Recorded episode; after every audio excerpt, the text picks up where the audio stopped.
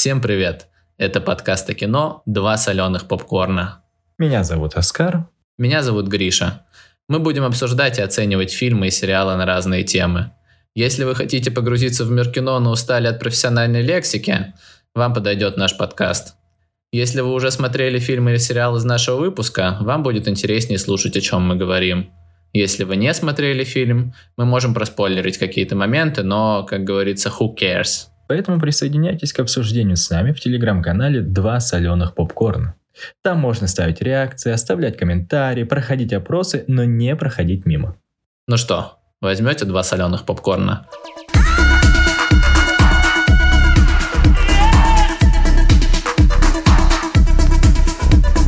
Сегодня тот день, когда к двум соленым попкорнам мы решили взять Кока-Колу. Или даже Добрый колу. Добрый, свяжитесь с нами. Так вот, сегодня с нами приглашенный гость, а точнее приглашенная гостья Варвара.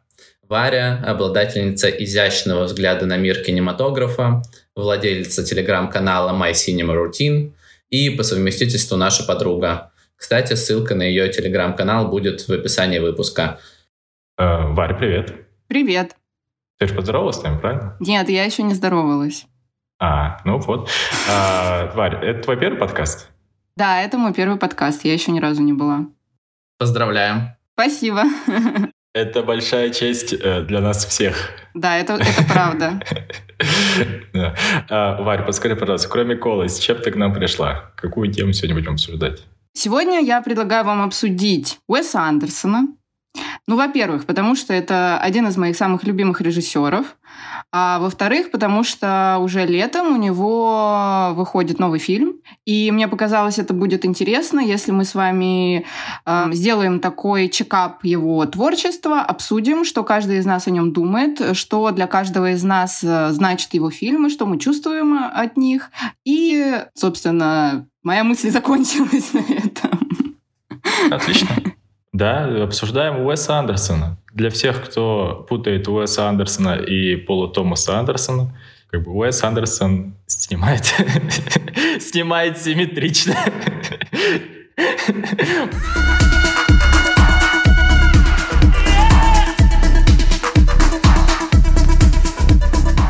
Начнем обсуждать, с чем у нас ассоциируются фильмы Уэса Андерсона.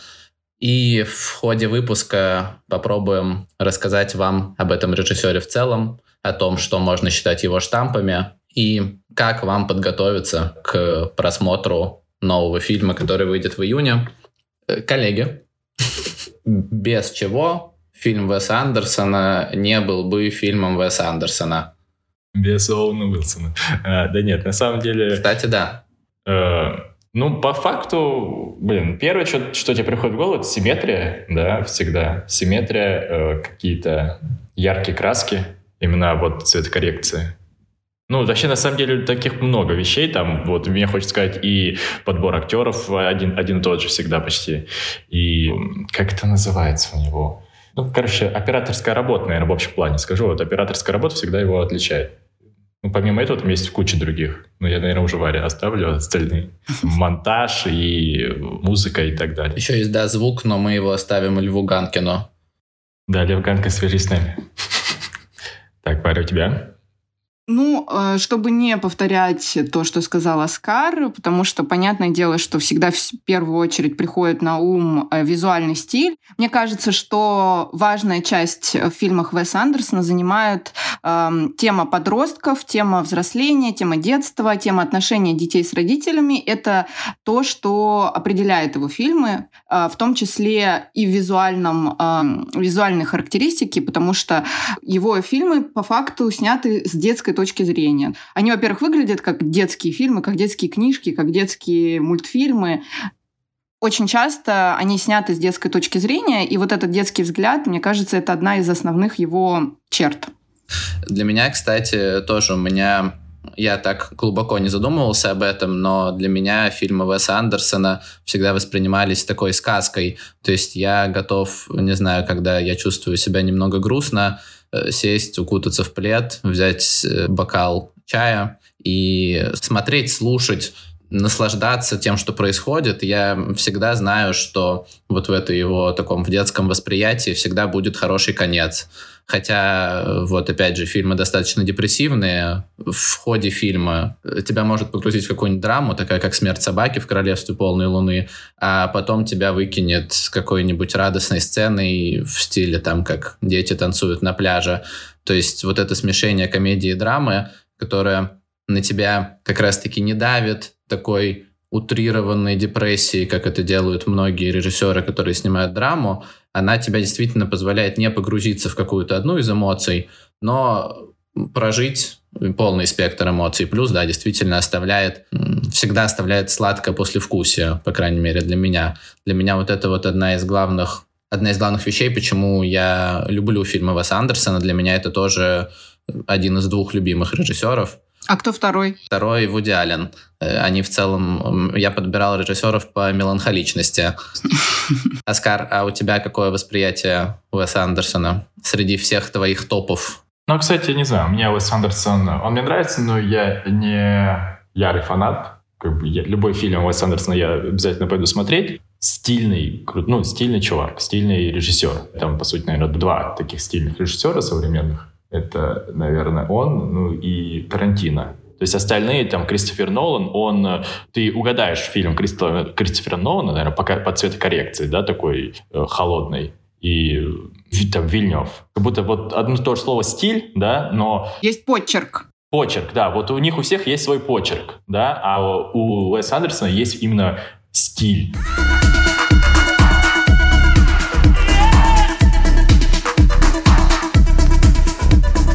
И вот в продолжении разговора у меня такой возник вопрос. А что вас цепляет больше в его фильмах? История или именно визуальный стиль, визуальная картинка? Потому что, на самом деле, я думаю, что основная его причина популярности, потому что людям нравится визуально. Это такая цветотерапия, это очень прикольно на это смотреть.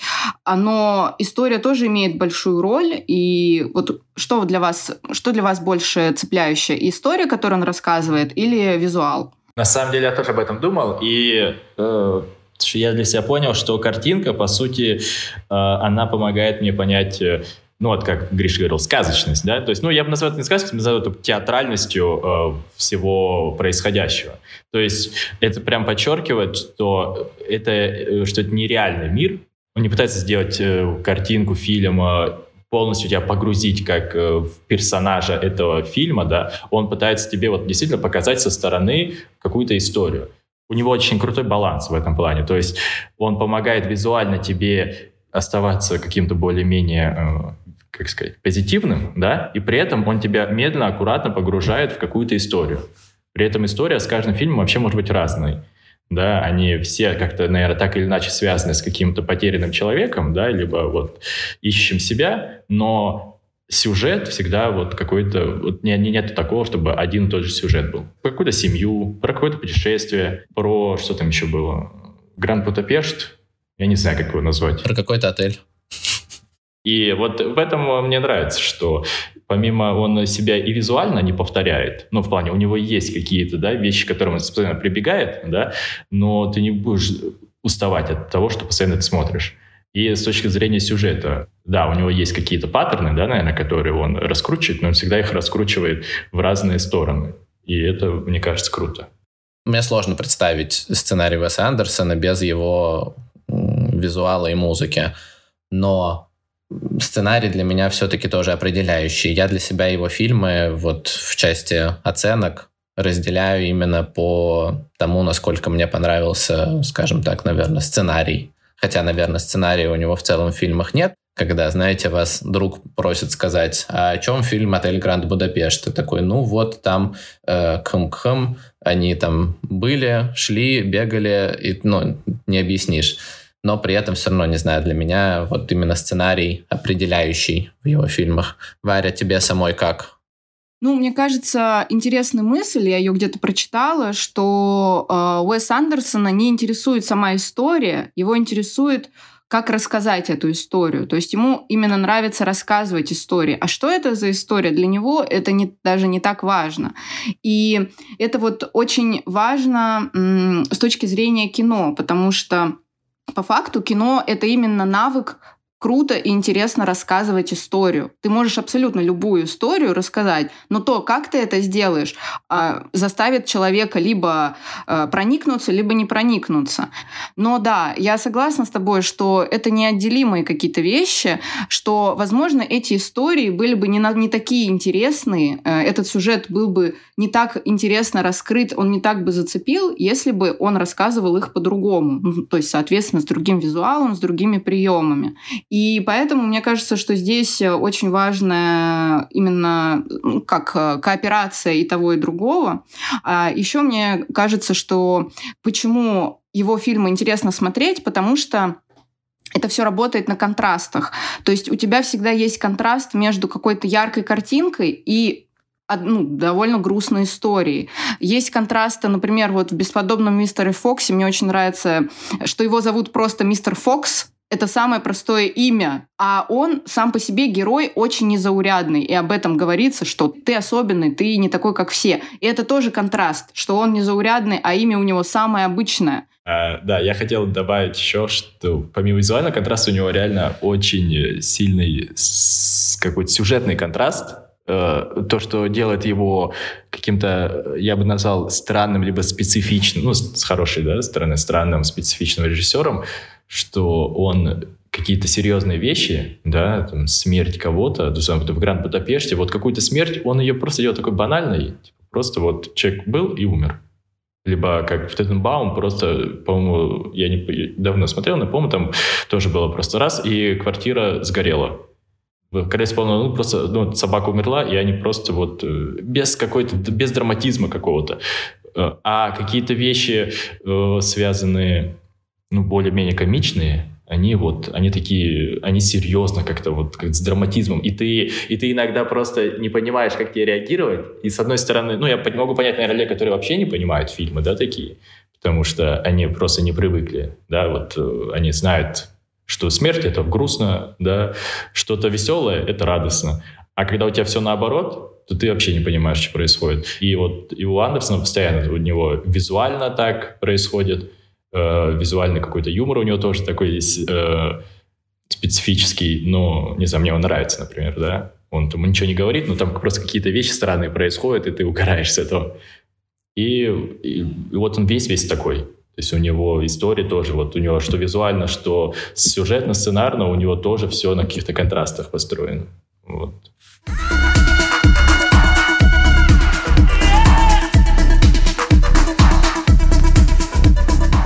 Для меня, как для человека, который смотрит кино достаточно обывательским взглядом, Уэс Андерсон в целом уникальный режиссер, и второго такого нет. И я как раз здесь хотел Варю спросить с ее более синемофильным опытом. Может быть, ты знаешь, у кого он что-то заимствовал из режиссеров, и действительно ли он настолько уникален, как кажется обычному зрителю? Конечно, его визуальный стиль скорее уникален, потому что сочетания таких элементов нельзя не встретить ни у одного режиссера, но по отдельности эти элементы, конечно, есть у разных режиссеров. Самый простой пример, который приходит самым первым на ум, «Отель Гранд Будапешт» — это «Сияние» Кубрика. Потому что если вы посмотрите даже покадрово начало «Отеля Гранд Будапешт», оно очень сильно похоже на то, как снимался «Отель в сиянии». Там такая же симметрия, такие же абсолютно... Сейчас я додумаю мысль, подождите. Прикольно. Я, кстати, не смотрел «Сияние». Это же страшный фильм. Он не то чтобы страшный, но... такой, это как триллер. Как Ларс фон Триллер. Да. Брат, я тебя зарезервировал место под сосами. Ладно, все, давайте я говорю. Угу. Там такая же симметрия, там такие же планы примерно того, как снят отель. Длинные коридоры, где герой идет по центру. То есть примерно это похоже. Конечно, ты не думаешь о Кубрике, когда ты говоришь о Уэсе Андерсоне. Кем еще он вдохновлялся?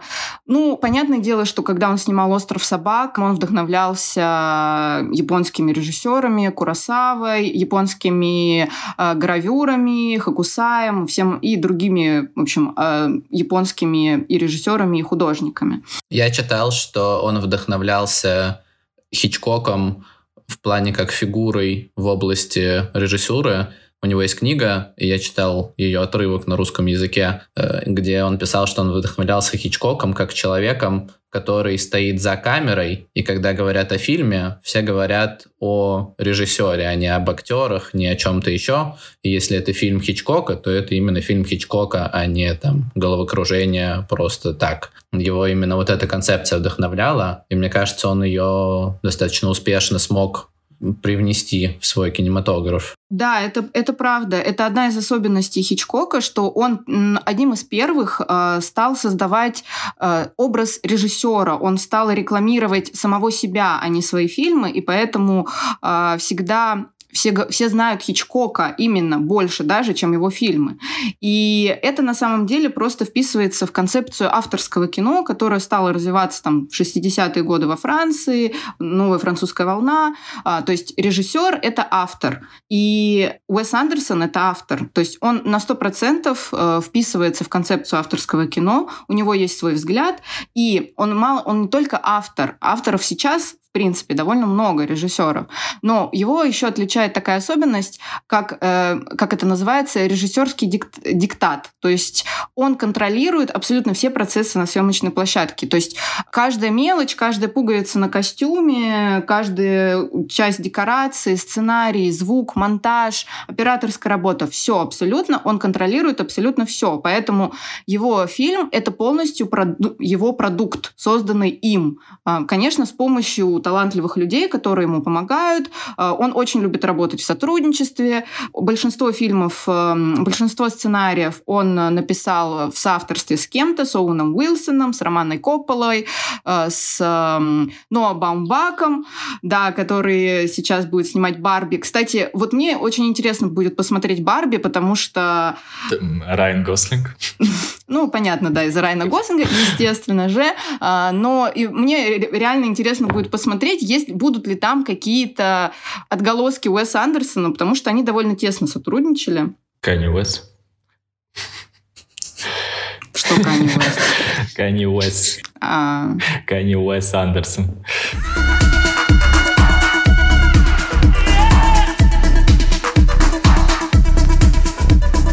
Кстати говоря, вот в «Барби 2023» мог бы играть Роберт Паттинсон, а не Райан Гослинг. Что думаете? Я, главное, очень рад, что там будет играть Скотт Пилигрим. Майкл Сер. А кого он там будет играть? Ну, видимо, я не знаю. Мне казалось, что все пацаны там — это все Кены. Или нет? Ну да, я тоже так думала. Вот это объективизация. Да, осуждаю. Ну, конечно. Так же, как и все Барби. Нет, ну там потом еще появились, помимо Барби, другие какие-то женщины с другими именами, но в целом-то они все Барби. Бэби Бон? Нет. Биониклы. Нормально. Блин, это кроссовер года.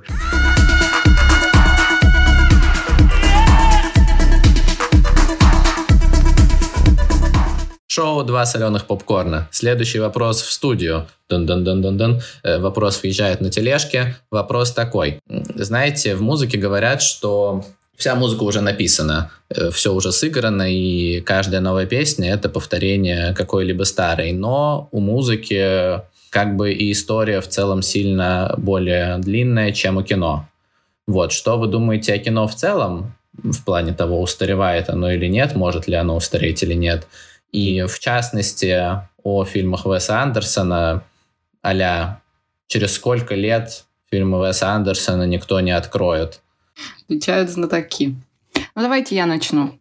Да, у кино совсем маленькая история, и мне, если честно, сейчас довольно сложно сказать, какие фильмы можно сейчас назвать вот прям устаревшими. Устаревшие фильмы, да, их, наверное, не смотрят, но это скорее какие-то проходные развлекательные фильмы, которые снимались там в 20 веке, какие-то миллион мюзиклов одинаковых, миллион вестернов одинаковых. Да, они, наверное, устарели. Но среди этих миллионов мюзиклов и миллионов вестернов есть фильмы гениальные, которые не устарели. И они не устареют. потому что они обладают какими-то характеристиками. Они навсегда вошли в историю кино. Они вошли в историю кино как минимум, потому что там применялись какие-то впервые средства визуальные, например, какие-то средства монтажа, какие-то средства съемки и так далее. Ты за всю историю кино, это там условно где-то 120 лет, 130 лет, на протяжении всего этого времени наберутся фильмы, которые не устарели даже сейчас и не устареют уже никогда. Они всегда будут актуальными. И Уэс Андерсон, мне кажется, что он входит вот в этот же список, потому что он создал уникальный визуальный мир, к которому люди наверняка будут возвращаться и наверняка будут его изучать, как мы сейчас условно изучаем, как Орсон Уэллс создавал свои фильмы, какие он там приемы впервые в истории применял. Не знаю, будет ли он нравиться или нет, но смотреть его с точки зрения какого-то образования, насмотренности, его 100% будут. Это первый пункт, по которому мне кажется, что он не устареет. Второй пункт, мне кажется, что это настолько идеальная визуальная картинка, которой можно вдохновляться будет спустя сколько угодно лет. Потому что очень многие люди, там, дизайнеры, неважно, там, графический, веб, дизайнеры интерьеров, дизайнеры одежды, они вдохновляются его фильмами сочетанием цветов, какой-то декоративностью. Это все источник вдохновения. И я уверена, что почему, как источник вдохновения, он перестанет существовать, там, условно, через 100 лет. Он, да, действительно, не только в кино же привнес вот какие-то свои идеи. Вообще по всему миру люди просто начали фотографировать вот так, как он. Тут же как, остается в истории то, что либо первым появилось, да, в плане, ну, первым появилось, ну, не считая там, первый фильм, да, это просто как черновик условно.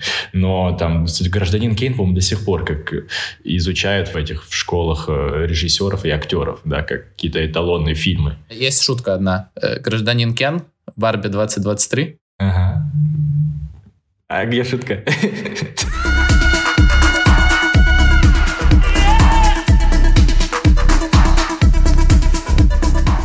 Я на самом деле вот что хотел спросить. Фильмы-то, окей, фильмы вряд ли устареют, да, через 10, 20, 30 лет и так далее. А вот сам Уэс Андерсон, он...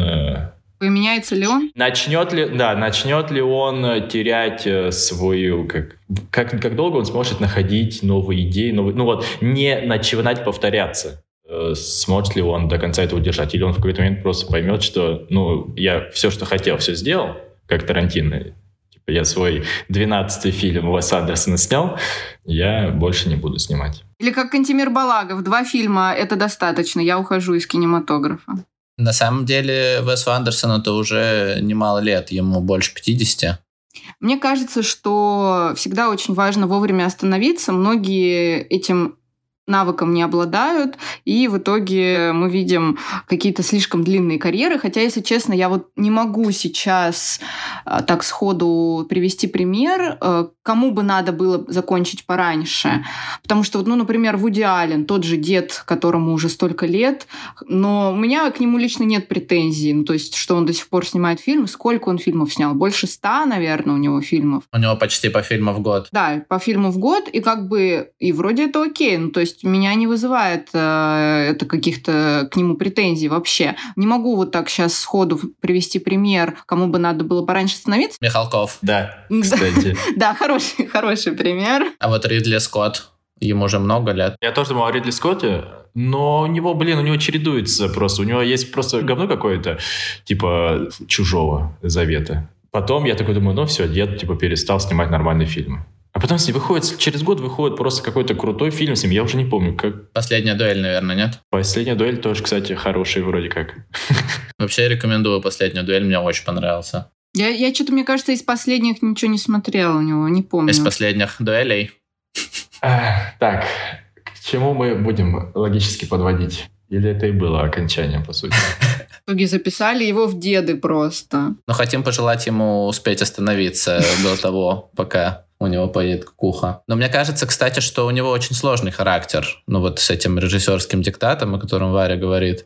Я вот наоборот читала, что все актеры говорят о том, что с ним очень приятно работать.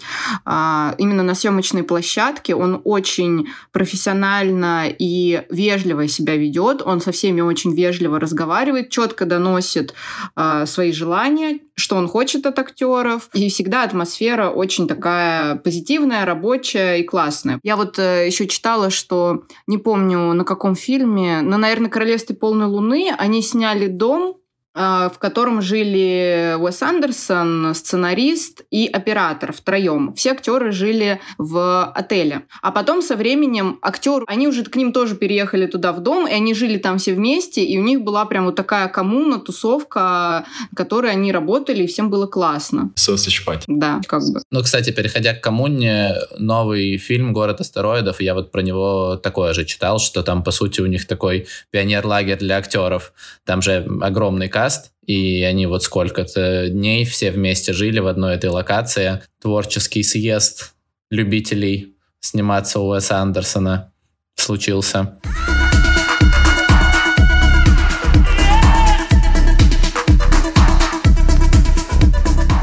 Давайте, раз к актерам перешли, блиц-вопросы. Ваш любимый актер из каста Уэса Андерсона? Оскар. Оуэн Уилсон. Варя? Анжелика Хьюстон. Анжелика Варум. Надо будет Анжелику Варум по теории Моргана Фримана проверить. Блин, Анжелика Варум по теории Моргана Фримана, ну, если только он пел какие-то песни. Она записала фит с кем-то, да? А он записал фит с кем-то, да. Ваш любимый фильм Уэса Андерсона? Это сложно. Мне хочется сказать «Мистер Фокс» и либо «Семейка Тененбаум», не знаю, мне нравится «Семейка Тененбаум». Не знаю, я просто люблю, когда я вижу актеров комедийных, но они играют в какие-то такие более-менее драматичные роли. Uh-huh. Мне нравится Бен Стиллер, мне нравится видеть Бена Стиллера, там, Оуэна Уилсона. Варя, у тебя? Я долго думала над этим вопросом и поняла, что в разные периоды жизни это разные фильмы, и, наверное, это даже зависит от настроения, потому что одно время я обожала «Академию Рашмор» и 100% могла сказать, что это мой любимый фильм Уэса Андерсона.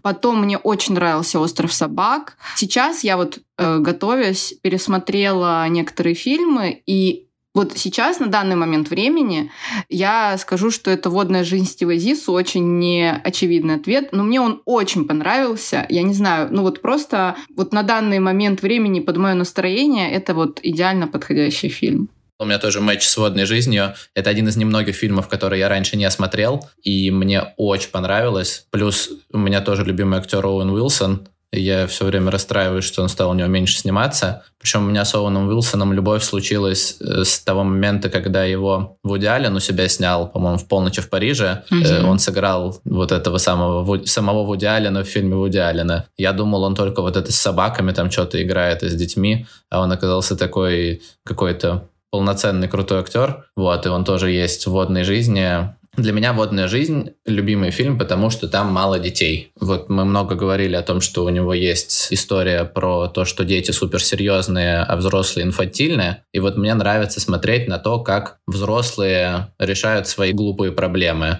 В чем-то, знаете, обесценивание каких-то серьезных проблем. В чем-то вот такая тоже контрастность, как мы уже раньше говорили. Меня это цепляет вот с точки зрения того, что мой ум об этом спотыкается. И я такой, так, вот, это интересно. Но при этом, когда он вводит детей, как, например, в «Королевстве полной луны», и дети показывают им, как надо себя вести, мне кажется, что это уже немного вот... Это в ту же точку, но немного перебор уже для меня. Вот, и для меня, собственно, если говорить об идеальном фильме, это «Водная жизнь», потому что там много взрослых и мало детей, как бы это ни звучало. И, соответственно, я хотел вас спросить, что для вас признак идеального фильма Уэса Андерсона? Сложно за Уэса Андерсона сказать, какой идеальный фильм ему надо сделать. То есть мне нравится, что он придумывает, а я смотрю и оцениваю. Ну, мне бы, чтобы мне хотелось... Да нет, я даже думать об этом не буду, не знаю. Я вот оставляю ему, все он придумывает,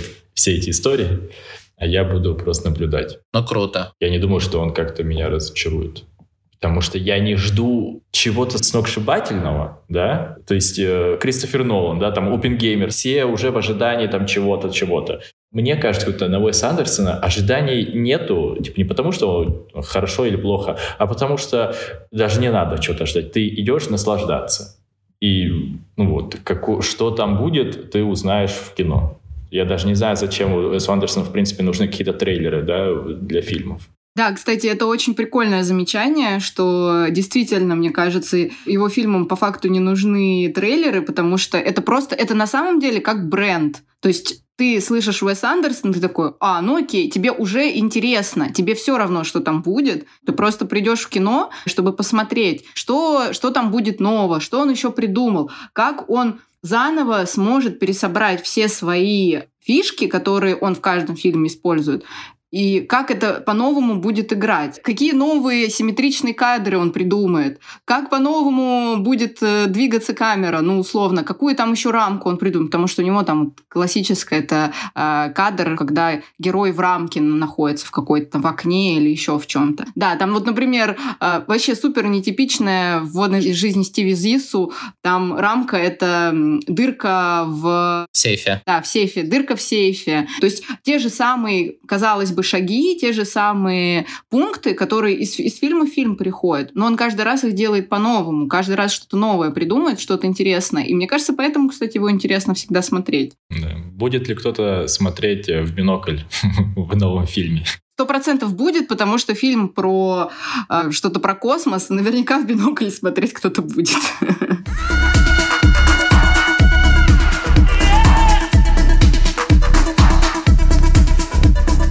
Тогда обсудим, что нашим дорогим слушателям нужно посмотреть из Уэса Андерсона, чтобы, или что о нем нужно знать, чтобы подготовиться к фильму, который выйдет летом, к фильму «Город астероидов». И мне кажется, надо все смотреть. Ну, нам абсолютно нравятся разные его фильмы. Лучше, наверное, смотреть все. И мультики, и фильмы. Изучай. Мне кажется, прикольно смотреть первые фильмы, самые первые фильмы режиссеров, когда ты знаешь уже его современный стиль, да, с чего он начинал. Вот, мне кажется, вот это круто. Для меня это, наверное, кстати, единственный режиссер, у которого я прям так плотно погрузился, как бы это ни звучало, и посмотрел вот прям самые-самые первые фильмы, включая эту «Бутылочную ракету». Прикольный экспириенс. Просто даже с тем же Вуди Алленом я смотрел фильмы, понятно, которые он снимал в 20 веке в большом количестве, но я, наверное, не смотрел прям самый-самый первый фильм. И из его, ну, сложно пересмотреть всю его фильмографию. А с Уэсом Андерсоном у меня получилось. И действительно это создает какой-то такой бренд. А еще в тему первых фильмов режиссеров я всем очень советую посмотреть первый фильм Нолана «Преследование». Очень классный фильм. Я так и думаю. А еще, кстати, сделаю рекламу своего канала. Я планирую сделать подборку лучших первых фильмов, которые никто не знает. Подписывайтесь на Варю. Ну и еще хочется порекомендовать нашим слушателям просто послушать наш подкаст. И в целом это сильно приблизит вас и подготовит вас к просмотру «Города астероидов», я считаю.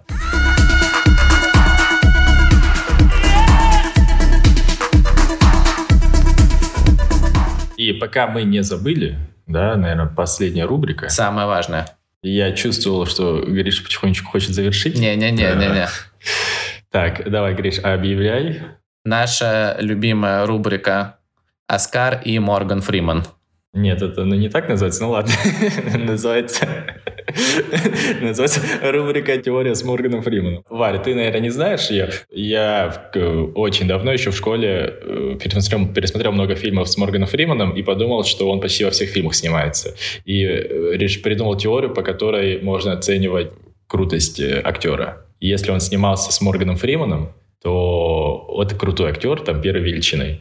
Если он снимался с каким-то другим актером, который снимался с Морганом Фриманом, то этот актер ниже рангом. Ну и, в принципе, моя теория заключается в том, что я любого актера могу связать с Морганом Фриманом не больше, чем через другого актера.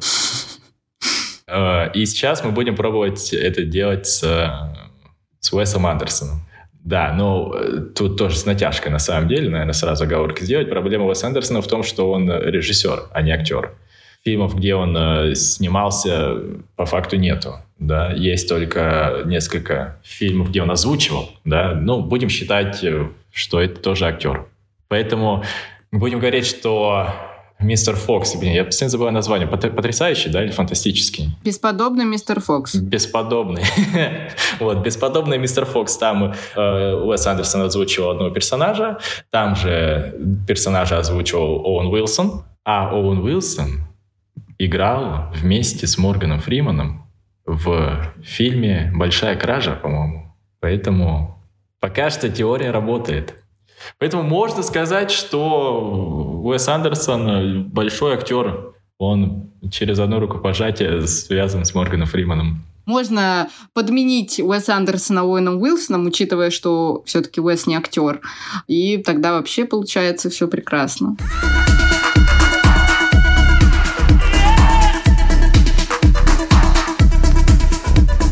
Давайте на этом поблагодарим Варю за то, что она согласилась прийти к нам на подкаст, рассказала нам много интересных фактов и в целом приятно провела с нами время, надеемся. Спасибо большое, что пригласили, зовите еще. Мы точно обязательно позовем. Придумаем достойную тему для обсуждения. Например, Барби 2023. Да. Феномен Райана Гослинга в поп-культуре. Феномен Райана Гослинга под соснами. Место Райана Гослинга под соснами.